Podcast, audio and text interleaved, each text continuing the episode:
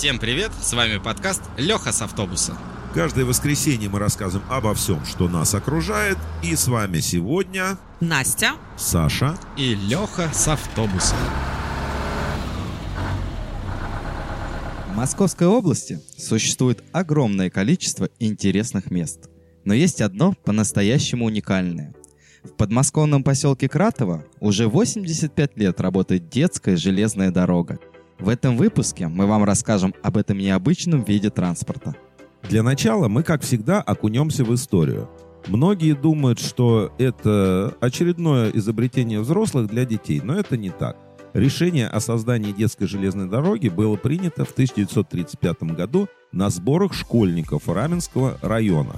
24 июня 1936 года не гости из ближнего зарубежья, а сами школьники приступили к строительству данной железной дороги. Все работы они выполняли сами, только на особо сложных участках им помогали комсомольцы Раменского и Ухтомского районов. Также они взялись за капитальный ремонт трех деревянных пассажирских вагонов и паровоза, который получил название ВЛ-1 Владимир Ленин. Через пять месяцев была готова первая очередь железной дороги. А вот торжественное открытие состоялось 2 мая 1937 года. Вы только подумайте, меньше чем за год школьники своими силами построили настоящую железную дорогу. Я тоже думал, что ее построили взрослые для детей. А оказывается, дети сами придумали, сами построили все сами-сами. Я восхищен, по-другому не сказать. и я удивлена. Сейчас многие взрослые на такое не способны, а тут дети. Началось все с того, что в «Пионерской правде» 8 октября 1935 года опубликовали обращение тбилисских пионеров, в котором они предлагали построить детскую железную дорогу в Красной столице. На этот призыв горячо откликнулись учащиеся железнодорожных школ. Как уже сказал Саша, дети с этой задачей успешно справились. В настоящее время детская железная дорога проходит по границе поселка Кратово и города Жуковский. После открытия ее общая протяженность составляла 2 километра 300 метров. Главный путь имел длину 1 километр 800 метров. Но, к сожалению, в 1941 году началась Великая Отечественная война, и детскую железную дорогу пришлось закрыть. После победы ей требовалось восстановление, которое закончилось в 1947 году. С того времени протяженность главного пути была увеличена до 3 километров 800 метров, а общая длина составила 4 километра 962 метра. На маршруте расположены две станции – Пионерская и Юность. Еще имеются две платформы – школьная и детская. Последняя платформа используется только по заявке детского лагеря для вывоза детей. Станция «Юность» примыкает к станции «Отдых» Рязанского направления Московской железной дороги. На магистрали есть четыре охраняемых переезда, два из них с автоматической светофорной сигнализацией, а также локомотивное депо. Это не какой-то аттракцион, это настоящая железная дорога со всей инфраструктурой. Правильно, Настя, ты сказала, это не аттракцион. Это учебное предприятие, где обучают началам железнодорожного дела школьников 11-17 лет. В настоящее время там занимаются более 700 юных воспитанников из 25 школ Люберецкого, Раменского, Воскресенского районов и города Жуковского, а также ребята из московских кружков «Юный железнодорожник». Полный курс обучения длится около 4-5 лет.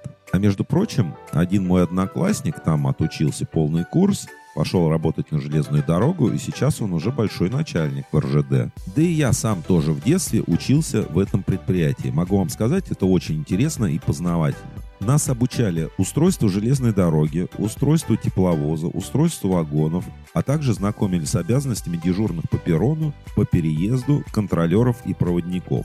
Мы научились управлять стрелками и монтировать пути. На третьем курсе нас уже обучали более серьезным вещам. Ну, например, быть помощником машиниста, дежурным по станции или дорожным мастером. А с четвертого курса стало все совсем серьезно. Можно было стать машинистом или поездным диспетчером. Все теоретические знания мы закрепляли во время летнего сезона на практике. В каждый рейс отправляются 25 человек. Еще столько же находятся на своих рабочих местах. Это кассиры, кондукторы, сцепщики, стрелочники, диспетчеры, дикторы, начальники смены и дежурные по переезду. На пятом году обучения воспитанники становятся старшими машинистами и дежурными по станции, имеют самую серьезную аттестацию. Многие выпускники потом поступают в железнодорожные вузы и связывают свою жизнь уже со взрослой магистралью. Ну, как мой друг, о котором я говорил ранее. Ого, Саш, а я и не знал, что ты там учился. Здорово. Но это правда. Я даже помню, как я ездил туда, ну, будем говорить, на работу.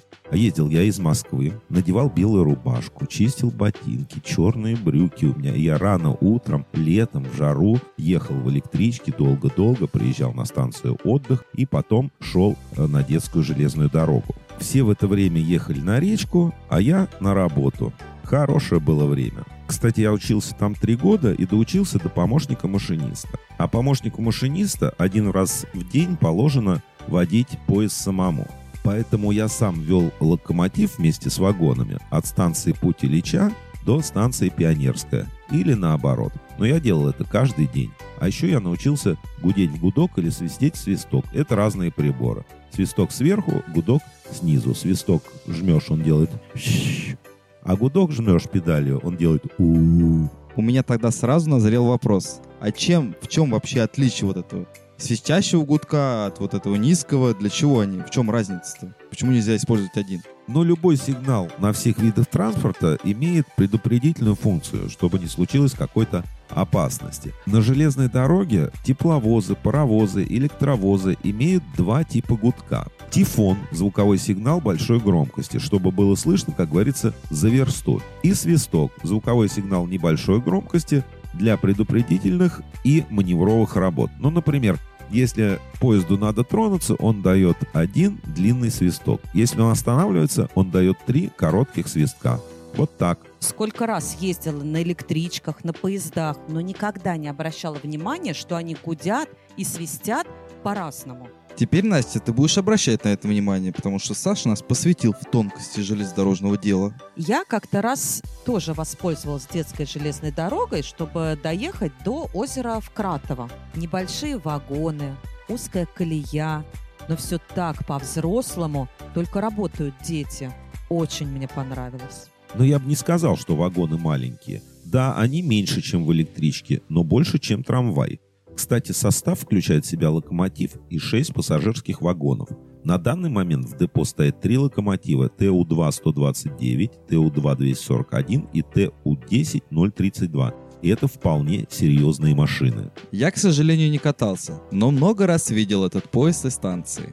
Для меня самое интересное – это наблюдать за детьми, которые с очень серьезным видом перекрывают переезды с красными флажками в руках, продают и проверяют билеты. Еще на станции «Юность» происходит расцепка локомотива и вагонов, перегоняют его по соседнему пути в начало и сцепляют заново. По мне, очень классное учебное заведение, дети по-настоящему заняты интересным и нужным делом. Не только интересным и нужным, но еще и полезным и приятным.